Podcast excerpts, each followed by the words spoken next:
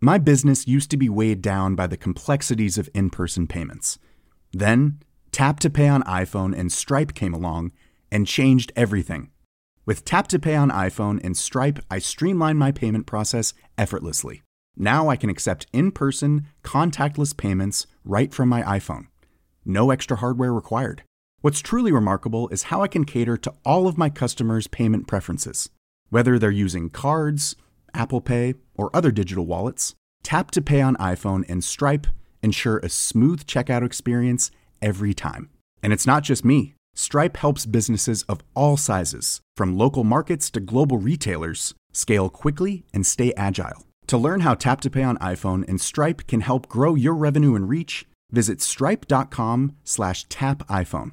I'm Sandra, and I'm just the professional your small business was looking for. But you didn't hire me because you didn't use LinkedIn jobs. LinkedIn has professionals you can't find anywhere else, including those who aren't actively looking for a new job but might be open to the perfect role, like me. In a given month, over 70% of LinkedIn users don't visit other leading job sites. So if you're not looking on LinkedIn, you'll miss out on great candidates like Sandra. Start hiring professionals like a professional. Post your free job on linkedin.com/achieve slash achieve today.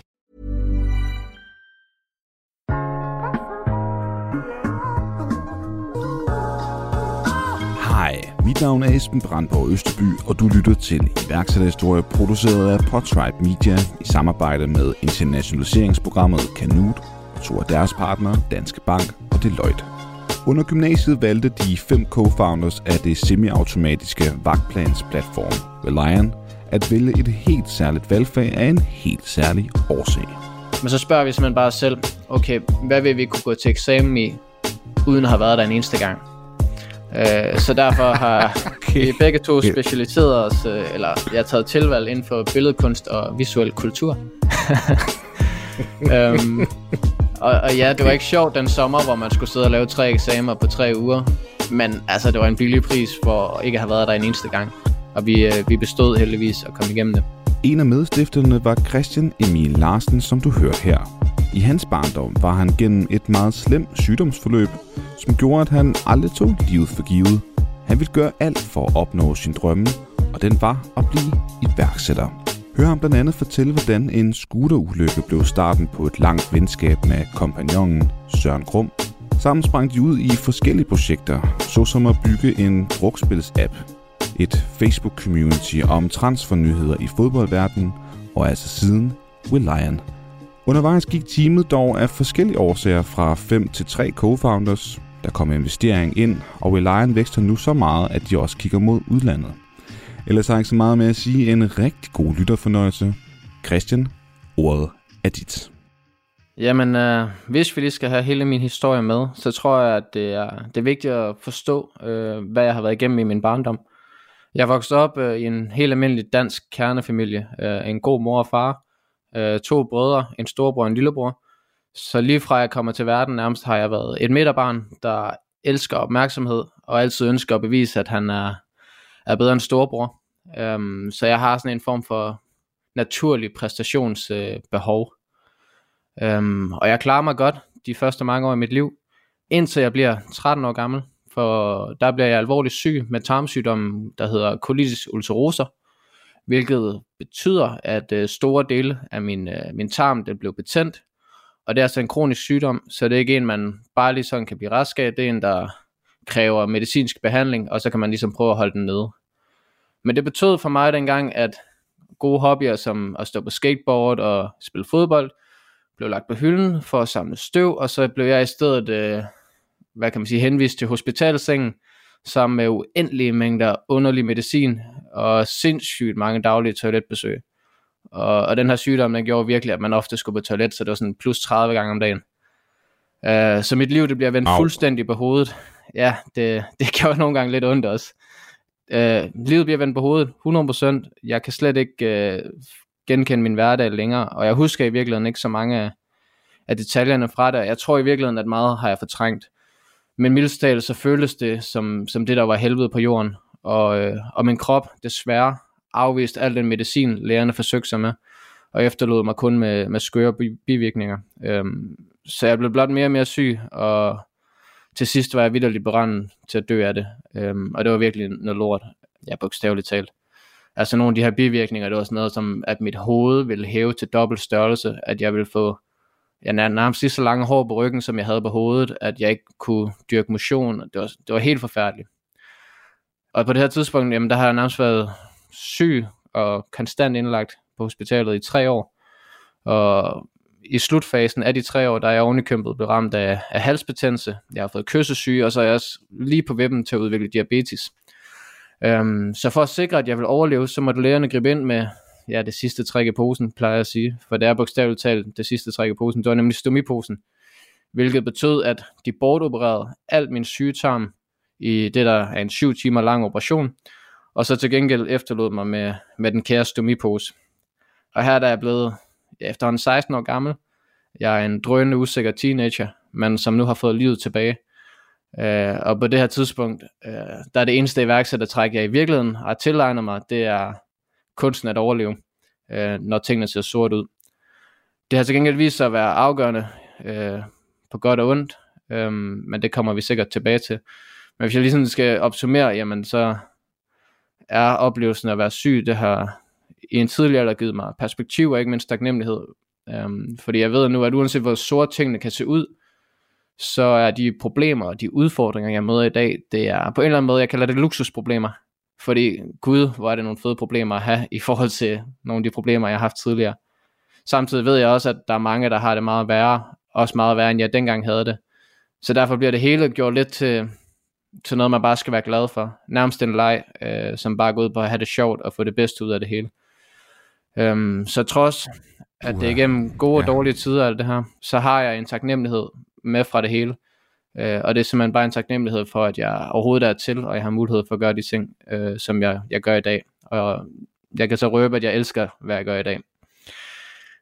Jeg mistede på mange måder evnen til at, at leve livet til fuld, netop på grund af, af fysiske begrænsninger, men simpelthen bare begrænsninger i energiniveau.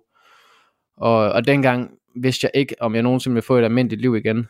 Øh, lærerne holdt det lidt tilbage, at det var en mulighed med stomiposen, og det tror jeg i bund og grund var, fordi at jeg var så ung, som jeg var. Øh, og så har min mor senere fortalt mig, at hun absolut ikke ønskede, at jeg skulle få den i så tidlig en alder, fordi hvilken teenager skulle da have det. Um, mm. Men jeg fik ligesom chancen for at, at få livet igen, og vidderligt efter jeg var kommet med efter den operation, så var jeg 100% rask, og jeg kunne lige pludselig gøre alt det, som jeg ikke kunne før. Og, øh, og siden da har jeg bare besluttet mig for at, at gribe den chance, og så få det meste ud af, ud af livet. Og, øh, og i det, der er en stor del af det, som, som driver mig, det er at forsøge at realisere min drømme. Øhm, og min drømme er, er særligt inden for iværksætteri. Så iværksætteren i mig, den fødes øh, faktisk øh, næsten lige efter, jeg bliver rask igen. Wow. Øh, du, det vil bare sige, at øh, jeg, jamen, jeg er sådan helt lidt mundlam, fordi at jeg stiller de her spørgsmål her om barndom, sådan, jeg vil gerne høre den forhistorie, typisk fordi, at, at så har man lavet noget iværksætteragtigt i barndommen, du ved, solgt nogle ting i sin fritid, eller haft nogle forældre, der var selvstændige osv. Men det er interessant at høre om den her slags her, dit perspektiv på livet, Altså at man skal forfølge sin drømme, mens man også har tiden til det. Øh, og du er jo ikke på samme måde som, som de fleste teenager øh, har kunne øh, leve et, altså et normal, ja, normal ungdom på grund af alle de her operationer og med tarmen og, og siden stomipose. Øh, ja, jeg synes bare det er stærkt. Du gider fortælle den del. Fordi jeg kan også forestille at det er jo også ret sårbart. Ja, jeg tror i virkeligheden, at alle har ja, et sted, hvor, hvor det gør ondt. Altså, alle har deres egne problemer, og, og jeg ved, at, at nogle gange at kunne høre, hvad andre har været igennem, det kan gøre, at man, man kigger på sine egne problemer og siger, at det skal sgu nok gå. Øh, og det er i hvert fald noget, der har hjulpet mig. Og som sagt, så har jeg oplevet mange, altså jeg har været rigtig meget på hospital, jeg har oplevet mange, som havde det værre end mig, hvor jeg bare var taknemmelig for, jamen i det mindste er jeg ikke så syg der. Så på en eller anden måde er det også, altså vi har alle sammen noget, vi slås med, men det er for mig lektionen i det, det er at finde ud af, hvad er det, som man kan bruge det til, i forhold til at vinde styrke ud af det. Og for mig handler det så meget om det her med, jamen det jeg så kan, i hvert fald når jeg kan det, så, så skal jeg gøre det, ikke? Altså, fordi det, når først frihed, friheden bliver taget fra en, så indser man lige pludselig, hvad man går glip af. Øh, og det, det kan man godt nogle gange, tror jeg. Og det gør jeg stadig nogle gange i dag, efter jeg er blevet rask igen, så ender man lige pludselig med at tage tingene lidt for givet. Og der er det bare vigtigt at huske på, hvad man kommer fra, og, og hvordan tingene kunne, kunne se ud så mange andre steder. Ikke? Ja, fordi det er jo virkelig det, du så har taget med dig. Man skal ikke gå og vente på at hoppe ud i værksætteri, til det virker mere belejligt. Altså, du vil jo egentlig mene, at man, hvis man går og har den drøm, jamen så, så gør det for sådan nu. Altså, fordi du ved ikke, om du har en dag i morgen. Ja, det kan man på mange måder sige. Altså, så frem at iværksætteri er en strøm, vel og mærket. Øh, det er klart. For mig var det absolut ikke sådan, at Nå, nu er jeg egentlig rask, nu går jeg i gang med at, at, at få et CVR-nummer. For jeg tror, altså set i bagspejlet, så vidste jeg ikke, at jeg skulle være iværksætter på det her tidspunkt. Det er først noget, der, der opstår i, uh, i gymnasiet for mig. Jamen, hvordan foregår det så helt præcis? Ja, men uh, inden jeg startede gymnasiet, der har jeg jo skulle indhente uh, tre års skolegang, fordi jeg gik ikke meget i skole længere, jeg var syg. Så jeg havde lidt over i 10. klasse, hvor jeg ligesom fik, fik lært ABC på, fra 7. til, til 10. klasse, ikke? Uh, og så bliver jeg heldigvis gjort klar til gymnasiet. Og iværksætter tegne i, i uh, gymnasiet, jamen uh, jeg husker en dag, en af de allerførste dage i første G i virkeligheden, hvor at, uh, jeg er på vej til gymnasiet, og jeg kører på min, uh, min gule Kina-scooter, som min far har givet mig. Uh, og det havde han, fordi at mine forældre de bor så langt ude på landet, at der intet bustrafik var. Uh, så jeg måtte køre de her 12 km ind til, til Odder, hvor mit gymnasie lå, um, på den gule scooter. Og jeg husker, da jeg så rammer cykelstien øh, ind i Odder, så kommer der pludselig en bil fra en sidegade og kører lige ned foran mig på cykelstien. Så jeg bare må dreje helt skarpt øh, for at undgå kollisionen. Jeg ender så i stedet med at styrte ud på vejen, hvor scooteren triller flere meter fra mig, og ja, heldigvis kommer der ikke en bil bag mig og rammer ind i mig, øh, men jeg panikker alligevel helt totalt, og undskylder nærmest til bilisten, øh, på trods af, at det ikke var, var min skyld, øh, og hun så jo lige så forskrækket ud, som jeg gjorde. Øhm, men jeg samler så min scooter op her, og ser mig omkring sådan lige for at prøve at orientere mig, og så et stykke ned ad vejen, så ser jeg for første gang øh, Søren, der kommer travne med det største grin, jeg nogensinde har set.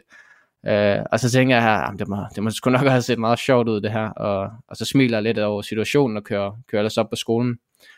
Men senere samme dag op på skolen, der møder jeg så Søren igen, og han kommenterer på ulykken og mine flænsede bukser, der desværre gik til i styrtet, Øh, og efter den episode her, så begynder ham og jeg øh, for alvor at snakke sammen.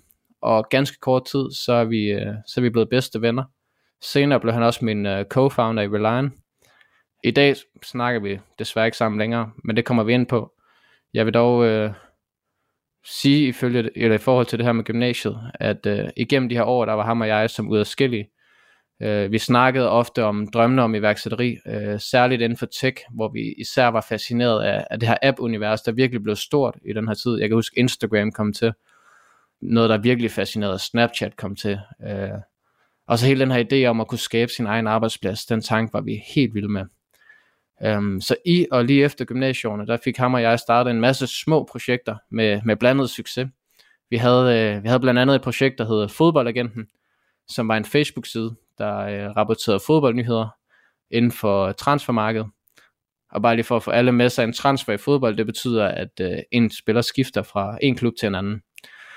Dengang var Twitter ikke specielt udbredt i Danmark, um, men heldigvis så har jeg arvet min mors øh, nysgerrighed for tech, så jeg havde downloadet appen og begyndte at følge nogle forskellige profiler derinde, og lidt efter havde jeg så observeret, at det var på Twitter, at øh, transferrygter og lignende, de først opstod og at der som oftest gik en, ja, hvad gik der, en til to dage, før de danske sportsmedier, de, øh, de bragte den samme historie. Så derfor fik Søren og jeg den her skøre idé, at vi, øh, vi postede der bare nyhederne fra Twitter på Facebook, øhm, via en Facebook-side, som ligesom gik under det her anonyme alias. Den hed bare Fodboldagenten. Og til, ja, til stor frustration og til stor glæde for mange, så, så kom der en, en hype omkring Fodboldagenten. Fordi der var den her, jamen kunne man nu stole på den her grimme lavbudget Facebook-side med en silhouette-tegnet mand i jakkesæt som profilbillede. Og, øh, og svaret var nok ja, for igen og igen øh, formåede vi øh, at forudse de her transfers lang tid før de danske medier. Og, øh, og det hoverede vi virkelig med. Vi tog screenshots af hver gang vi havde bragt en historie første gang til den var blevet øh, bekræftet. Og så var vi bare så arrogante hver gang. Det var bare sådan noget, hvad sagde vi? Øh, I skal lære at lytte til fodboldagenten, for han ved, hvad, hvad han snakker om, og, og så videre. Men altså, vi var unge, dumme, og vi havde det bare mega sjovt med det hele, og, og det fede var det, det var, at i kommentarfeltet, så var der dem, der bare ikke kunne klare det, og var sådan, Åh, hold nu kæft og sådan noget, lad være, være så arrogant, når du rammer den, og så var der dem, der var sådan, vi elsker fodboldlegenden. Um, men, uh, men ja, siden den voksede, den voksede rimelig hurtigt, uh, altså ikke sådan en kolossal størrelse, men den voksede rimelig hurtigt, og lidt efter var der en øh, fodboldhjemmeside, der tilbød os, jeg tror det var 5.000 kroner for at overtage den, og så sagde vi ja tak, og gik videre til næste projekt. Men jeg husker fodboldagenten klart og tydeligt, fordi det var, det var ligesom første gang, vi fik en eller anden idé, realiserede den, og så endte med at få økonomisk afkast. Og, og det gav os på en eller anden måde bare endnu mere blod på tanden. Um, vi havde også et andet af vores uh, tidlige projekter, som jeg synes, der, der er værd at komme omkring. Det, der, det hed Drukspillet. Og i al sin enkelhed, så var det bare altså en drukspil-app. Der, Unge mennesker, yes. Ja, ja. uh, vi skulle bare skabe fester, ikke? Uh, så vi lavede en drukspils-app, der er i bedst, uh, hvad vil du helst stil, A eller B.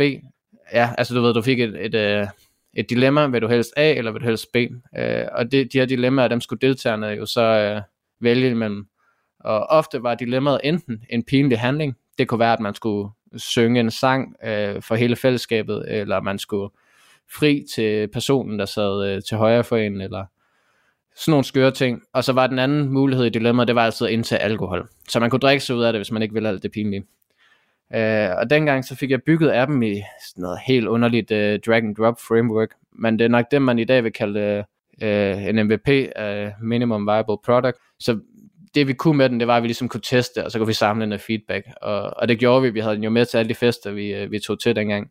Og, og man må bare sige, at folk de elsker det. Men de første brugertest, de viste også, at man desværre blev alt for fuld. Øh, så de her alkoholdilemmaer, det var, jamen, det var sådan noget, drik tre shots, øh, bund en øl, og, sådan, og det var bare alt for meget. Det kunne folk slet ikke. Især ikke, når man sidder sådan fire mand, så går de ture ind i rimelig hurtigt.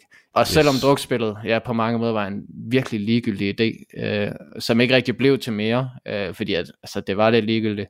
Jamen, så, øh, så samlede den folk, og, og det viste også Søren og jeg dengang, at vi kunne lave noget, som var sådan lidt altså produktbaseret, som samlede folk til glæde, ikke? Og, og det, var, det var bare en fed følelse. Man kan i hvert fald sige, at øh, i forhold til det, til det her med drukleje, jamen altså, der er vel en forskel på selskabsleje og drukleje. Altså, man, hvis nu det havde været et spil, som ikke handlede så meget om at bare skulle drikke sig mega hammerne lam, jamen så skulle det være, at, øh, at, at, at det var blevet taget imod på en anden måde. Altså, jeg, altså, jeg forstod godt, at feedbacken var god, men altså, hvis det er så, man bliver for fuld af det, så er det måske også noget, man hopper over næste gang, man er i byen. Ja, men det havde været nemt at, det havde været nemt at ændre det og tilpasse det på baggrund af feedback, men jeg tror bare, at det var sådan lidt en, en hobby-ting, øh, og det kan være ja, en eller anden yes. dag i, i fremtiden, jeg får det realiseret bare fordi, men, øh, ja. men ja. Men hvordan, når, når Søren og jeg, der har siddet sådan og øh, skulle braine øh, stormer lidt om, Nå, hvad, hvad skulle vi prøve at hoppe ud i? Fordi jeg snakker meget om iværksætteri. Jeg tænker, det er jo noget med sådan at, at drømme lidt, og, mm. og det kunne også være sjovt, og, og sådan og sådan og sådan. Men, men man skal også springe ud i et eller andet. Altså, jeg, jeg kan bare huske, at uh, Simon Stak fra Emplet, han snakker om, at de, de uh, satte sig ind i et, i et, i et mødelokale med Kasper og sagde, nu skal vi finde på 100 idéer. Ikke? Altså, du har en måde at gøre det på, og der er andre, der hiver FN's verdensmål frem og bruger det som en eller anden skabelon. Hvad, hvad gjorde I? Altså sådan for at finde den idé, eller de idéer, I, øh, I ligesom sprang ud i? Jamen i den tidlige fase der, så handlede det ikke så meget om, at, at det skulle blive til virksomheder. Øh, det var bare mere sådan, vi så, at det var lavt hængende på en eller anden måde. Det var et lavt hængende frugt til at gøre et eller andet. Uh, jeg flyttede hjemmefra i tidlig alder for at slippe for de der scooterture.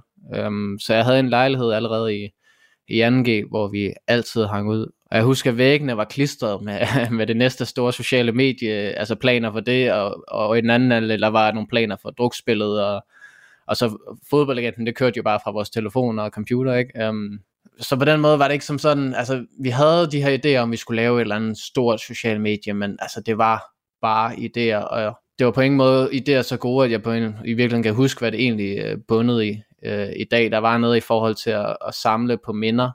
Lidt i, øh, altså stories er blevet rigtig stort siden, og det var lidt noget, der var inspireret af, af, af netop story-konceptet, at man kunne lave en eller anden form for digital story-baseret dagbog, hvor man så kunne se tilbage på sit liv.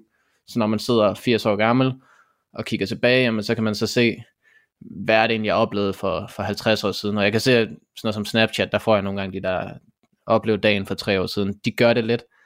Øh, men det var den her idé om at kunne genopleve gode dage, øh, og så kunne genopleve dem med dem, man var sammen med. Altså så man kunne dele minderne. Det var lidt noget af den stil, vi, øh, vi pønsede med. Men vores helt store begrænsning, det var, at vi havde ikke færdighederne til at lave en virksomhed.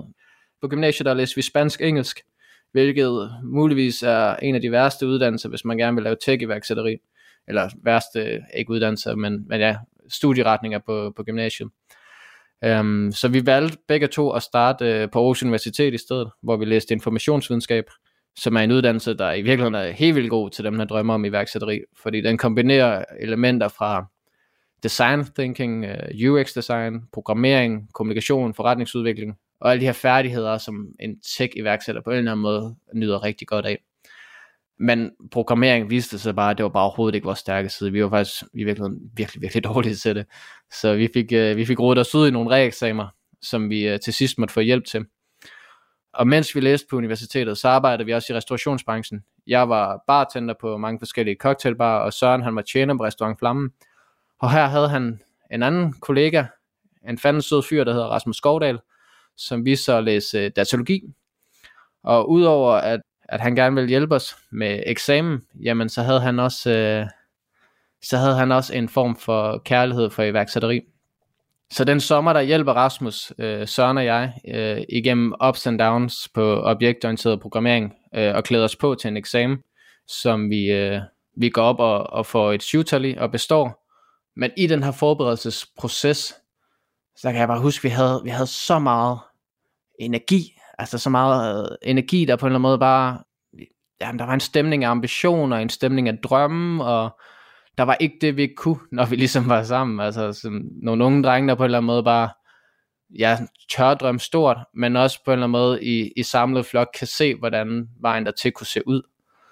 Og den dag, vi så består den her eksamen, det er en reeksamen, der har hængt øh, over os i, jeg tror det er næsten halvandet år, fordi det er sådan, at vi bare har blevet ved med at udskyde den, og vi var i virkeligheden på sidste forsøg jamen så fik vi bare, ja, jeg husker det virkelig som måske den mest forløsende dag i mit liv, fordi alt det der pres, al den nervøsitet omkring, kunne man nu fortsætte på studiet, og vil man nu overhovedet bestå den her eksamen, det forsvandt. Og så havde jeg bare sådan en følelse af, okay, man kan virkelig gøre alt. Og det gav os bare en form for momentum, og, og det momentum, det fik os til at starte virksomheden Reliant. Og det gjorde vi selvfølgelig sammen med Rasmus, øh, der om nogen havde den her tekniske viden, som var, som var Søren og jegs begrænsning. Og efter den episode, så, ja, så var vi bare i gang. Episoden, du lytter til her, er bragt sammen med vores annoncørpartner Deloitte, som er Danmarks største revisions- og rådgivningshus. De hjælper særligt vækstvirksomheder med blandt andet warrant-programmer, som ofte etableres uden overholdelse af de gældende lovkrav, samtidig med, at der ikke er vurderet for mulig skatteoptimering. For mere information til, hvordan du gør det korrekt, se link i show notes jeg forstod bare ikke helt, hvor ideen den kom fra. Du nævnte noget med, at I arbejdede i restaurationsbranchen, og så var der den her eksamen, det er med på, det kan godt forstå, at det var en, mm. en god oplevelse i forhold til at, at, at opdage, at man at alt sig gøre i virkeligheden. Øh, men vi startede uden en idé, så vi havde CVR-nummer, vi havde en bank, vi havde alt muligt, inden vi overhovedet havde en idé. Vi vidste, vi ville lave vores egne produkter, og vi vidste, vi ville lave det som en app. Og vi startede virksomheden ud, der lavede vi nogle, øh, jamen, vi lavede nogle webshops og nogle hjemmesider for folk, hvad vi nu lige sådan kunne komme i gang med, øh, fik tjent lidt penge, og ligesom fandt hoved og hale i, hvordan gør man egentlig det her?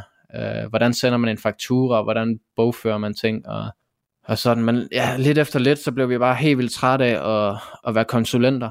Øh, så vi tog en dag og, og satte os ned og sagde, nu får vi en idé. Øh, og det er den idé, vi går med. Og lidt Simon Stark-stil, så, så sidder vi ikke med en kasse øl, men vi sidder i et rum, og er sådan, vi går ikke herfra, før vi ved, hvad vores produkt skal være. Øh, og som jeg tidligere har nævnt, jamen så havde Rasmus og Søren, de havde jo arbejdet sammen med Restaurant Flamme, og jeg havde også haft øh, flere års erfaring i restaurationsbranchen. Og der havde vi bare oplevet alle tre, hvordan forskellige ledere kæmpede med vagtplanlægning og tidsregistrering og, og alt det, der egentlig hører til den del det var, jamen, det var ganske enkelt bare en kæmpe kilde til frustration for, for rigtig mange ledere, og som medarbejdere oplevede vi også, at det var super frustrerende øh, ikke at have ordentlig indvirkning på sin vagtplan, og ikke på en eller anden måde kunne tilgå den på nem vis. Um, så vi har set op igennem vores deltidskarriere, hvad man siger, der har vi bare set adskillige dårlige eksempler på vagtplanlægning. uh, hvorfor vi besluttede, at, uh, at vi ville lave det, det absolut bedste vagtplansystem, der overhovedet var. Det var ambitionen allerede fra starten af. Ja, wow, ja så, sådan, sådan cirka. Øhm, vi, ideen tog hurtig form. I, vi startede i virkeligheden med at være sådan, at vi automatiserer det hele, så, så vagtplaner bare kunne lægge sig selv.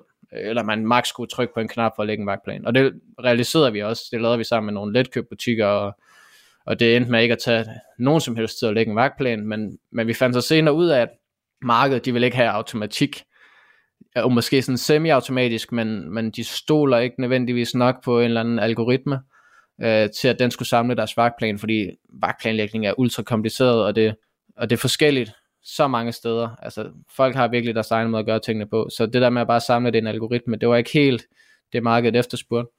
Øh, så vi prøvede i stedet at, at tilpasse os noget semi-automatisk, hvor man så kunne bruge automatikken til at få et udkast, og på den måde spare en masse tid. Men ja, det var sådan, vi startede, og, og det var altså meget med en, med en stor kærlighed for restaurationsbranchen, og, øh, og nogle af de værdier, der var der. Og det er jo, altså restaurationsbranchen, jeg elsker den branche, fordi at de fokuserer hovedsageligt på to ting. De har gæsteoplevelsen og, og perfektionen af håndværket, som der er sådan to ultimative værdier.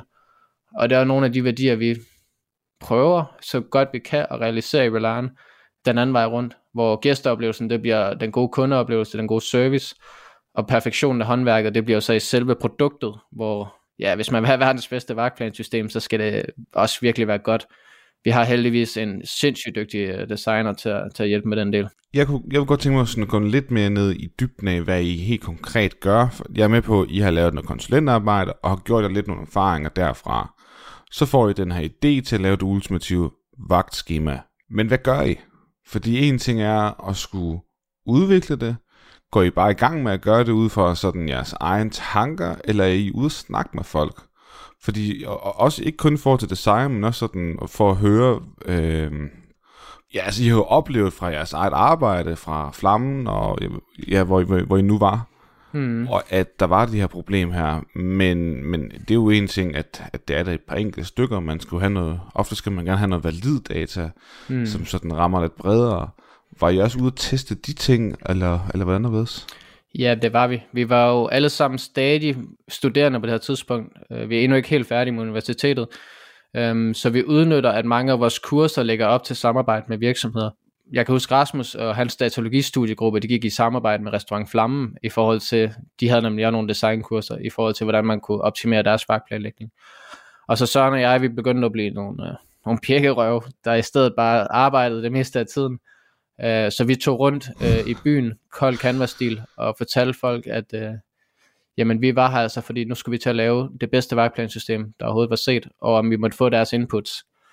Øh, kort for inden vi, øh, vi startede virksomheden, der havde vi haft et kursus i netop design, så vi havde ligesom lært de her færdigheder i at lave altså hypotesetesting. Så vi var rundt og, og simpelthen bare opsøge folk. Vi havde selvfølgelig allerede på forhånd et stort netværk i restaurationsbranchen fra de, øh, for de år, vi har arbejdet og fortsat arbejdet der. Så der var mange, der var villige til at snakke med os. Og så hurtigt fik vi fyldt et Google Drive op med, med alverdens idéer øh, til, hvad det skulle kunne. Og så prøvede vi lige så stille at få, øh, få sorteret det ind til, til kernen, hvad er must have, hvad er nice to have.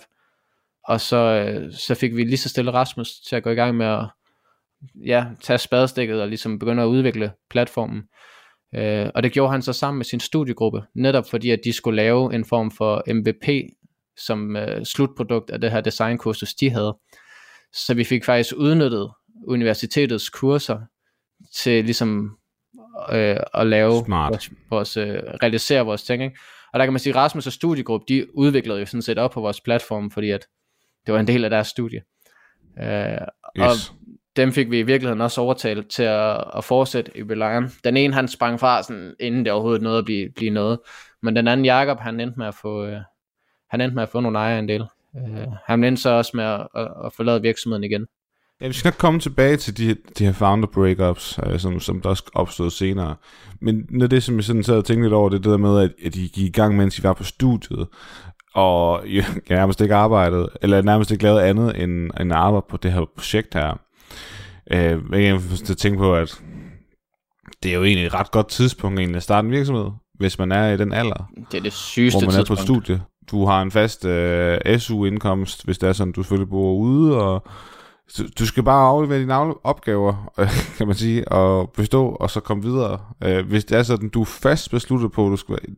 Sådan havde jeg det for selv. Altså, jeg har sgu ikke de fedeste og vildeste karakterer, mm. men det var jeg egentlig lidt ligeglad med, fordi jeg, jeg vidste også bare, at jeg skal ikke ud og vise det her CV, øh, eller de her karakterer her til nogen efterfølgende.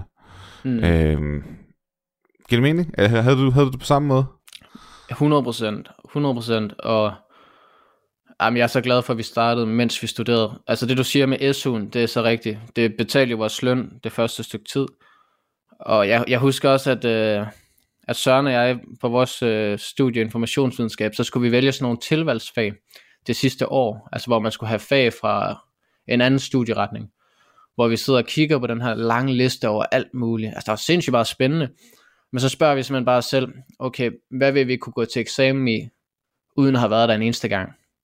Uh, så derfor har okay. vi begge to specialiseret os, uh, eller jeg har taget tilvalg inden for billedkunst og visuel kultur.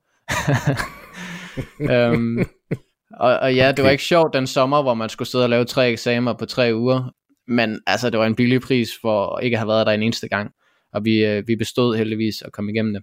Hvordan kunne, I, hvordan kunne I det, fordi at det fag, det var, at det bare handlede om at, at male noget, eller hvad? Nej, men det handler meget om fortolkning. Så du kigger på, du kigger på et maleri, og så er det sådan, altså der er selvfølgelig nogle begreber inden for billedkunstens verden, det gyldne snit mm, og, yes. og sådan nogle ting, ikke?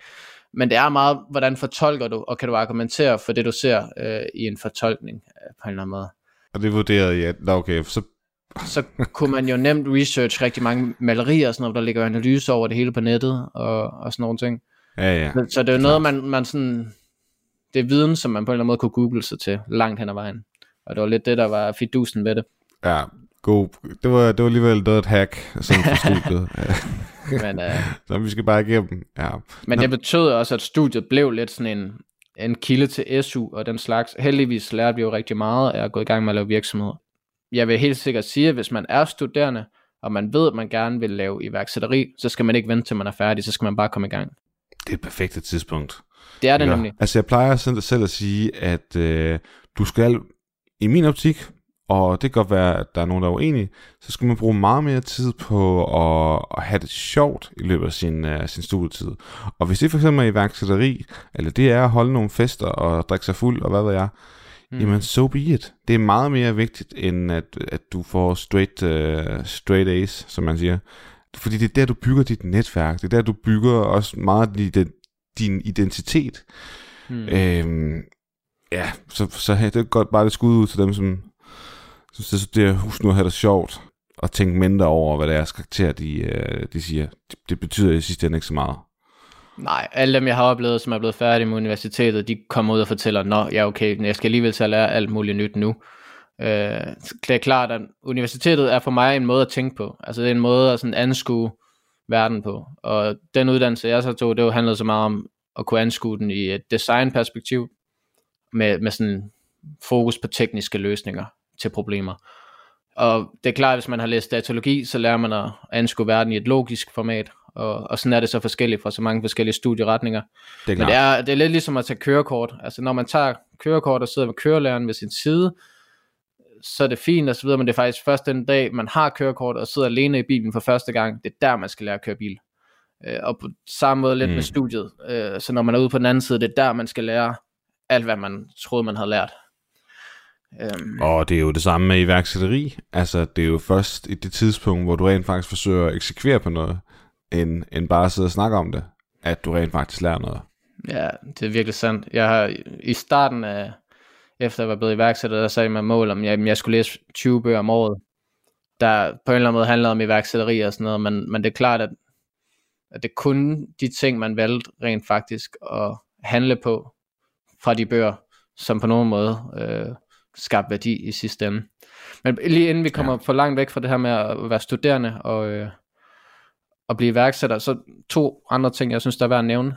Vi sad i Aarhus, øh, dengang vi, øh, vi læste, og der fik vi mulighed for at få øh, gratis kontor igennem øh, iværksætterfællesskabet øh, AU Incubator hed det dengang. I dag hedder det The Kitchen. Men det er simpelthen for studerende på Aarhus Universitet. Der kan komme ind og få mentor, kontorpladser, alt muligt andet lækkert, hvis de øh, ja, det er, er iværksættere samtidig. Og det findes, det findes de fleste andre byer også, og så, så upåagtet om det er Aarhus, København, Aalborg eller Odense, eller hvor det er, så har de fleste sådan et miljø. Lige præcis. Øhm, ja, for dem, der ikke ved det. Og for mig, altså det er i virkeligheden nok bare at gå derhen, finde en af dem, der, der ligesom arbejder og sige, jeg har en idé, hvad skal jeg gøre? Og så tager ja, de der nærmest i hånden og hjælper dig på rette vej. Og det, altså det, det er tilbud, der er for gode til på en eller anden måde at sige nej til, hvis man gerne vil lave iværksætteri. En anden ting, som var, var en fordel for os ved at starte på det tidspunkt her, det var, at øh, Innovationsfonden, de har sådan noget, der hedder InnoFounder, som er noget, man kan søge, øh, hvis man lige er blevet færdig med studiet. Og det vi søgte, det var egentlig øh, kort fortalt løn til Rasmus, øh, Søren og jeg i et år. Og det var, vi var lige blevet færdige med bacheloren, faktisk startede på kandidaten for at kunne blive ved med at få SU. Og så søgte vi øh, den her InnoFounder, øh, hvor der var, ja, der var 645.000 kroner på højkant. Og det endte vi faktisk med at få. Processen er sådan, at man skriver en, en ansøgning, og så går man ind og pitcher for, jeg tror godt 20 dommer, og så bliver man ligesom valgt, om, øh, om ens idé har et innovationspotentiale, der er til gavn for det danske samfund. Hvis ja, så får man så det legat her. Men det gav også muligheden for at køre et års produktudvikling, uden at skulle tænke på at få omsætning ind. Øh, og samtidig var der workshops og alt muligt iværksætteri, så på den måde i virkeligheden en iværksætteri uddannelse. Så, øh, så skud ud til Innovationsfonden, fordi altså, det er lidt det, jeg oplevede ved at blive iværksætter under studien, det er, at der er så mange, der ønsker, at man skal lykkes, at der er enormt meget støtte og hjælp at hente. Og det er jo værd at huske på, fordi at, øh, det er den tid, vi lever i nu, men altså, så var det altså ikke for, for 10 år siden, der var ikke den samme opbakning på den der måde, der, der var ikke de her programmer, altså det er fedt, de faktisk også er kommet, at systemet, uddannelsessystemet for den sags skyld også, og, og fra politikernes side også støtte op omkring de her ting her med sådan nogle initiativer. Øh, det, er jo, det er jo bare mega, mega nice. Altså bare meget kort, de penge her, du snakker om, det betyder i virkeligheden, at I et år får cirka 15.000 kroner øh, i løn om måneden, hvilket er så sådan for de fleste i hvert fald sådan, det kan man godt leve for i hvert fald. Når der ja. har været studerende, så er det jo en lønforhøjelse. Vi valgte så at dele det, det ud, øh, så i stedet for at få 15.000 hver, så gik vi ned og fik, jeg tror vi fik 8.000, og så gav vi det ud til nogle af de andre, som ikke havde øh, som ikke var en del af programmet. Vi, vi havde kun tre pladser i programmet, og var på det tidspunkt øh, fem mand. Episoden, du lytter til her, er bragt sammen med vores annoncørpartner Deloitte. De er en stor international virksomhed, som kan hjælpe dig med rådgivning til kapitalfremskaffelse, herunder kapitalstrategi og kapitalstruktur. For mere information, se link i show notes. Nå, hvad, hvad er det for noget? Altså, der kommer to med, altså sådan sidenhen, imens I har været på studiet? Ja, den ene var Jakob, der var en del af Rasmus' studiegruppe, og, og ligesom var med over på det projekt, som, øh, som synes det var spændende og, og sjovt at være med i det her. Og han ville gerne være med på mere fast basis. Øh, og dengang var det eneste, vi kunne lokke med, det var lidt ejerandel. Øh, så det fik han. Og så senere så fik vi også øh, Jimmy med, som også er med i dag, som øh, han øh, var i gang med at færdiggøre sit øh, special. Øh, ja, han læste øh, økonomi på universitetet også. Øh, og han ledte egentlig bare efter et startup at være en del af. Han havde været en del af et andet startup, der desværre måtte lukke. Så han skrev ud for at finde et andet startup, og han kunne, så kunne tilslutte sig. Og vi snakkede med ham og fandt ud af, at han repræsenterede mange af de kompetencer, vi selv savnede i vores ejerkreds. Så vi ender med at blive fem mand, der er virksomheden. Men til gengæld har vi så samlet et, øh, et rigtig, rigtig godt team. Øh, men vi begynder også lige så stille at opleve øh, udfordringerne ved at være fem mand. Øh, for det er ikke altid lige nemt at blive enige, når man er fem om beslutningerne. Nå, og hvordan kommer det sådan til, til, til udtryk sådan helt konkret? Jamen altså, det var de mest simple ting, øh, der kunne ende i store konflikter, øh, som i, altså, hvad skulle der ske øh, med produkt roadmappet, øh, altså virkelig, virkelig banale, simple ting, øh, som vi bare havde rigtig, rigtig svært ved at blive enige om, oftest fordi, at der var to poler, øh, altså to personer i, ud af de fem, som altid var fundamentalt uenige. Øh, så i den periode, der, der var der i hvert fald ofte, at vi fem ejere, vi sikkert har, har været vågne øh, i mange nætter, og øh, ja, så et ganske almindeligt to, eller et ganske almindeligt møde, endte bare ofte i en virkelig dårlig tone, hvor vi havde svært ved at lytte, og vi havde svært ved at forstå hinandens perspektiver, og Jamen, det var så sådan, at vi brugte vores rådgiver fra det her øh, AU Incubator, øh, Vega hedder han, og ja, altså han, han lavede nærmest det rene parterapi for os, hvor essensen især var, at vi skulle træne vores evner til at spørge ind til hinandens følelser, uden at dømme, uden at gøre antagelser, virkelig bare lytte. Og det var, det var bare svært for os, og til vores mentors frustration, så må vi bare erkende, at det var vi bare overhovedet ikke gode til. Når du ser tilbage på det, hvad tror du så? Tror du det så var, fordi I var unge og uerfarne, eller hvad tror du sådan, der gjorde, at I heller ikke, når der kommer ind ind og sådan vil prøve at, at, at sætte nogle tanker i gang om, hvordan der er, I kommunikerer til hinanden, at de så alligevel ikke rigtig sådan formåede at, at føre den til dørs? Altså jeg tror helt sikkert, at det er vigtigt at kunne snakke om, om de ting, der er svære at snakke om, og kunne lytte til den sårbare del, øh, når vi hinanden er fortvivlet, når hinanden er utrygge. Fordi altså, noget af det, vi har havde et stort problem med, det var, at der var så stor performancekultur, og performede alles nu på det niveau. Hvis ikke, så var der på en eller anden måde en, som ikke gjorde det godt nok. Og så igen, altså når man er fem ejere, så er der bare fem mand, der skal blive enige, og og ja, det var i høj grad nok manglende erfaring, fordi jeg havde ikke gjort det i dag. Jeg havde ikke samlet så mange mennesker i en ejerkreds i dag. Også fordi vi havde kompetencer, der gik igen. Vi havde to fra datalogi som baggrund, og så havde vi også to fra informationsvidenskab som baggrund. Men så var det meget sådan, jamen hvis en person så lige havde hørt et eller andet et andet sted fra, så kunne han ikke give sig fra det, og jamen, det var... Altså, jeg vil sige, vi manglede alle erfaring, og vi var på en eller anden måde også for dårlige til at ture og fejle. Og på en eller anden måde, så er regel nummer et i iværksætteri, der at man skal turde fejle, men dengang var vi bare ræd for at fejle. Vi var ræd for at træffe den forkerte beslutning. Og det gjorde også bare, at der sjældent egentlig blev truffet en beslutning. For mig lyder det lidt som om, at, øh, at vi ikke havde forventningsafstemmet ordentligt fra starten.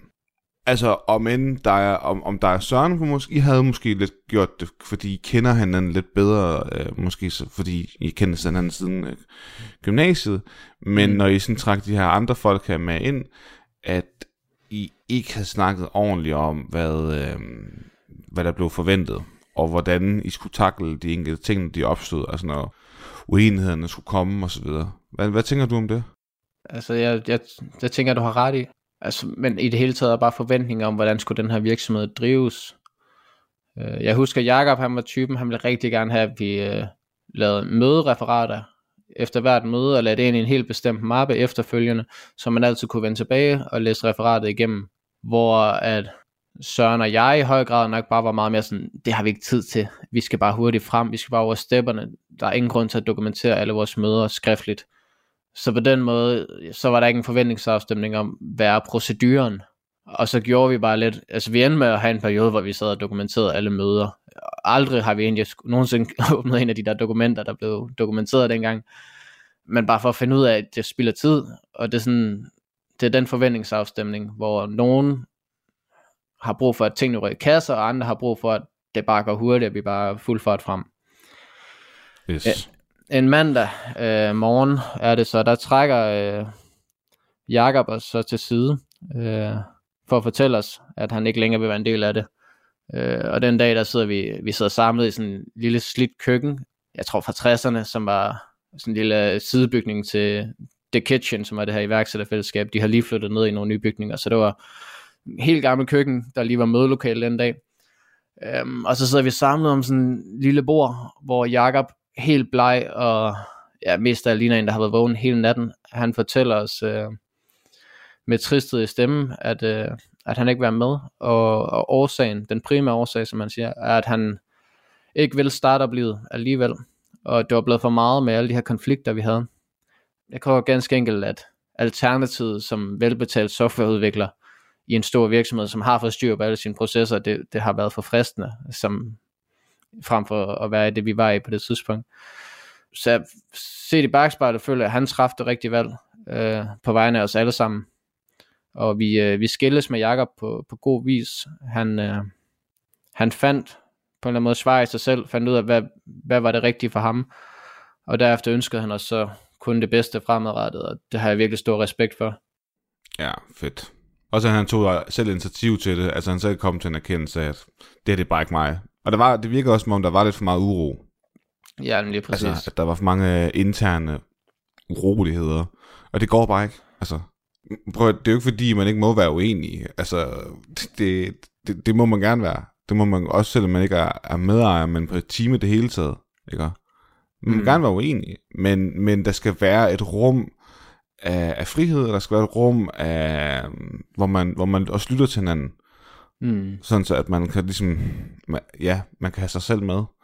Og hvis det ikke er det, jamen så er det jo nok også bare på tide for at sige, erkende, at ved jeg, det blev ikke lige den her omgang.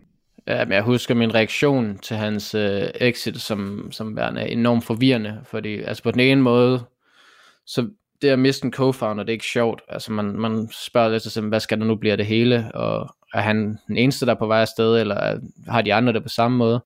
Øh, men samtidig så har jeg aldrig rigtig set ham som ægte iværksættertype. Så det faktum, at han fik ejerandel så tidligt dengang, altså set i bagspejlet, så har det været en fejl. Så det at få afviklet ham som medejer, og dermed også få mindsket vores ejerkreds, det gjorde mig faktisk virkelig glad, og super optimistisk for, at, at nu kunne vi nu kunne vi rykke hurtigere, og nu kunne vi, øh, ja, nu kunne tingene blive bedre. Øh, for nu var vi jo kun fire mennesker, der, Ja. ja. skulle, blive, øh, der skulle blive enige om tingene. Ja, Øhm, men Jakob han fortalte os, at han også var, han var tydeligt frustreret over Søren. Det havde han fortalt os øh, nogle tid inden det her møde i det gamle køkken. Øh, og generelt på det her tidspunkt, der herskede meget tvivl øh, til Søren. Det var næsten alle udover jeg selv, i hvert fald for det meste, som havde ret svært ved at arbejde med ham. Og jeg husker en, øh, en tidlig morgen, jeg sidder, jeg mødte ind på kontoret, plukker min øh, bærbare til at gå ellers bare i gang med at eksekvere min, min to-do-list. Hvor så der ikke er nogen på kontoret. Jeg begynder sådan at undre mig, hvad fanden det er folk egentlig af. Og så skriver jeg til Rasmus øh, og spørger, hvad, hvad, hvad sker der, hvor, hvor er alle henne? Øh, og så, så skriver han så til mig, at de, øh, de kommer lige om lidt, øh, i hvert fald ham og Tore, de skulle lige snakke sammen. Og da de så begge to ankommer, så ser de bare helt ligeblege ud begge to. Altså, der var noget grueligt galt. Og jeg tænker med det samme, åh oh, nej, nu forlader de sikkert også Reliant, og hvad skal der nu blive af det hele? Men nej, heldigvis så er Thor og Rasmus det er ikke typerne, der giver op. Øh, og i stedet fortæller de mig så bare, at de ikke har det godt i Reliant, og at, at den primære årsag, det er, at de har svært ved at arbejde sammen med Søren. Og de fortæller så nogle eksempler på nogle konflikter, der frustrerer dem og så videre, og, og hvorfor det ikke kan fortsætte på den måde, i hvert fald ikke i deres optik. Og at Jimmy og, og Palle, vores to andre i virksomheden, øh, hvorfor de er overvejende enige med det her. Øhm, men samtidig så ved de også begge to, at jeg aldrig vil gå med til at afskede Søren. I hvert fald ikke, altså uden at prøve alt. Øhm, men så siger de den her sætning, som på en eller anden måde bare stadig hænger i mig, og det er, det er ham, eller alle os andre, Christian. Og jeg husker ikke, om det er den præcis ordrette formulering, men det er sådan, den, det står skrevet ind i mit hoved. Og det budskab, jamen det har bare, det slog snuder i min mave. Og, og nogle dage senere, det er så onsdag den 5. februar 2020, der, der holder vi et fællesmøde om fremtiden i Belejren, og vi sidder hjemme hos Rasmus i hans lejlighed på Banegårdspladsen, hvor vi øh, alle på nær Tore, der er taget på ferie med sin familie, vi er, vi er samlet i stuen. Og mit hjerte det banker bare på højtryk. Jeg har en klump i maven, min håndflade er svedig, og, og jeg ved udmærket godt, hvad der skal til at ske. Og det samme gør Palle, Jimmy og Rasmus. Og Søren han sidder tilbage i uvidshed og spørger bare glad og uvidende ind til mødet, Rasmus og jeg havde dagen for med en potentiel investor. Og nogle dage forinden havde jeg aftalt med de andre, at jeg så skulle overlevere beskeden til Søren. Og jeg havde ikke været mig selv i de dage efterfølgende. Øh, og jeg forsøgte konstant at trøste mig selv ved at bare fortælle mig selv, at Søren har det jo heller ikke godt i det her. Og måske det var bare bedre for ham ikke at være en del af det længere. Og det blev så også omdrejningspunktet for den besked, jeg sagde øh, til ham. For jeg ønskede virkelig ikke at, at miste ham som ven. Men, øh, men sådan gik det desværre ikke. Søren han følte ikke, at det var fair. Han godtog ikke de argumenter, der var, og han havde generelt et helt andet perspektiv på hele sagen. Øh, og fem, efter en 5-6 timer lang, ja, ret ubehagelig snak, øh, hvor vi havde snakket alle mulige scenarier igennem, jamen så siger Søren, han har simpelthen ikke lyst til at være en del af det, øh, når vi andre har det på den måde. Øh, så han forsvinder frustreret ud af døren, og, og det gør ja, 8 års venskab også. Og, og det, altså set i bagspejlet, er det en, en skældsættende episode, fordi at jeg føler, at vi alle fejlede hinanden dengang. Vi igen var dårlige til at lytte, vi var dårlige til at forstå, hvad hinanden gik igennem, og vi prøvede altid bare at løse det ved at sætte hårde forventninger til hinanden. Så på mange måder er jeg ikke altid hele fra den episode her endnu. Det her med at skulle vælge mellem, vil man virkelig gerne have den her virksomhed til at lykkes, eller vil man holde fast i sit øh, venskab. Øh, det, det er en konflikt, der splitter mig rigtig meget. Gør det stadig i dag? Stadigvæk, ja. Jeg savner ham ofte, jeg savner at tale om de drømme, vi delte, fordi det var så stor en del af min motivation i, i det tidlige stadie. Og jeg vil ønske, set i bagspejlet, at, at konflikten var blevet løst på anden vis. Så du sidder stadig med en følelse i dag faktisk, at selvom at du følte på det tidspunkt i hvert fald, at det var det rigtige for Reliant, altså for virksomheden, så har du mistet en ven på det. En, altså en, en ret god ven. Ja. Og igen, altså virksomheden var min drøm. Og det er ikke fordi, at Søren var den eneste person, jeg godt kunne lide i virksomheden. De andre er også blandt mine aller, allerbedste venner. Vi har virkelig, virkelig et tæt bånd sammen. Og at de er glade, det betyder også noget for mig. Og heldigvis har jeg nu indtrykket, at Søren han faktisk har det bedre, end han havde det, nogensinde havde det under belejren. Så jeg, altså, jeg ønsker ham jo bare, at, at han fortsat kommer til at have det super fedt med de kapitler, han kaster sig ud i. Han er en enormt dygtig sælger, og har generelt rigtig mange redskaber øh, i sin værktøjskasse, som jeg er sikker på nok skal komme ham til gode. Ja, vi har selvfølgelig ikke snakket om Søren, så vi har jo heller ikke hans udlægning af, hvad, hvad der skete dengang. Men, men summa summarum ved den her historie er, at det er altså også samtidig nogle af de ting, de kampe, man skal tage som iværksætter. Altså at, øh, at det ikke altid går, ligesom med så mange andre forhold, øh, ægteskaber, kærlighed og venner osv. De brud kan altså ske i en iværksættersammenhæng, og det kan også være trist og og apropos bemodigt. forhold og den slags, så, så den lektion, jeg har lært senere, som på en eller anden måde også er afgørende, også i mit personlige forhold til min kæreste, det er, at når der opstår et problem eller en konflikt, så er det ikke dig mod mig, så er det os to mod problemet. Og det var lige præcis det, vi ikke havde dengang. Det var dig mod mig konflikter, altid. Og det var det, der på mange måder, tror jeg, endte ud i, at det endte, som det gjorde. Det positive i alt det her, det var til gengæld, at, at herefter så var uh, Reliant som genfødt. Altså meget kort tid efter det her, der går vi en hverdag i møde uden konflikter. Uh, folk bliver rigtig glade igen. Interne beslutninger i den nu øh, ah, ja, i den ejerkreds, vi har i dag, som består af Jimmy, Rasmus og jeg, de kan tages på meget, meget få minutter. Vi har rigtig nemt ved at blive enige om tingene. Vores produktudvikling har taget fart. Vi har fået en investering med Werner Valør og Joachim Varnø, og så samtidig så vækster vi med, med rekord måned efter måned, øh, til trods for corona.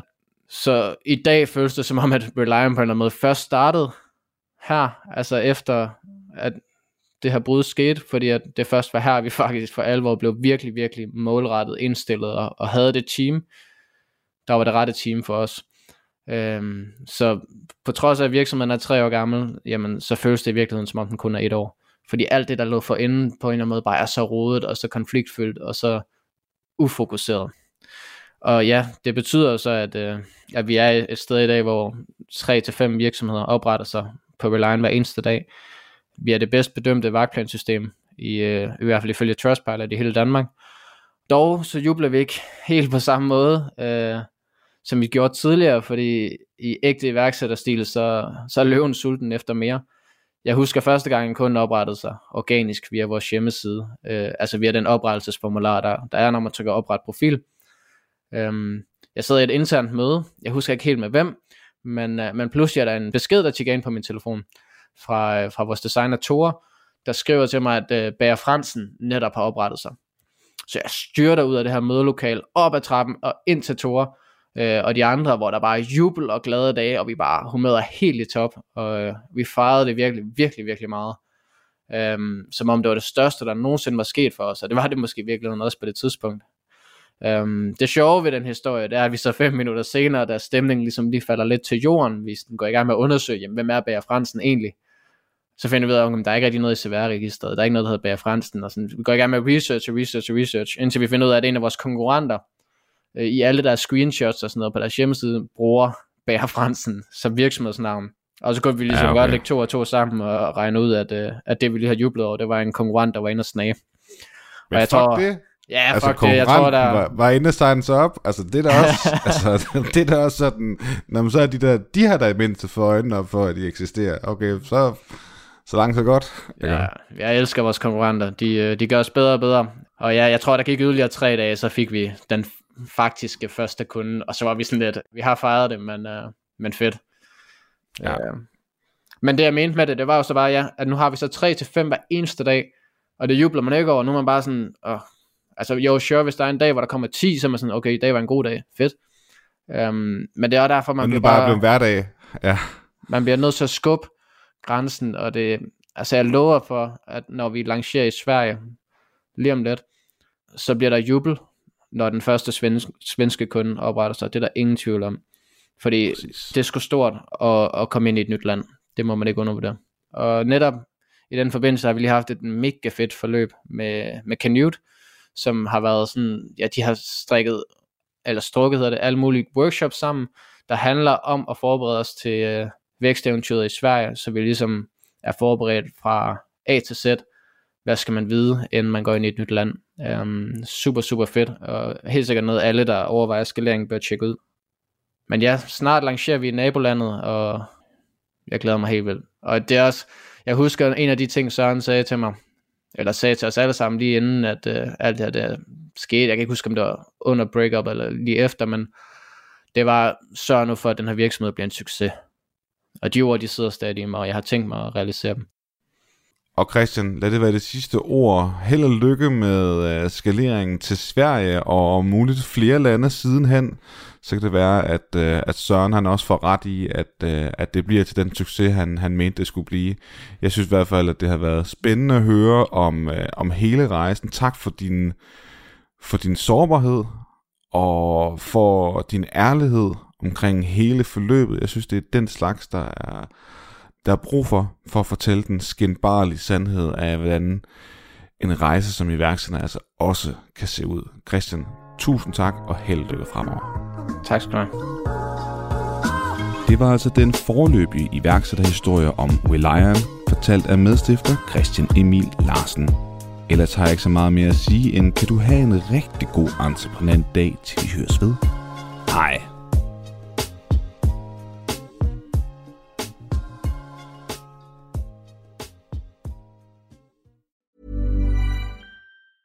Witness history at Roland Garros, where old rivalries meet new talent on the clay battleground. Tennis Channel Plus is your place to watch. Stream every court from your phone or smart TV live in HD. Experience three weeks of unparalleled access as the world's top players in tennis face off to see if the veterans maintain their dominance or if a fresh face rises to challenge them. Daily live coverage of the French Open begins Monday, May 20th.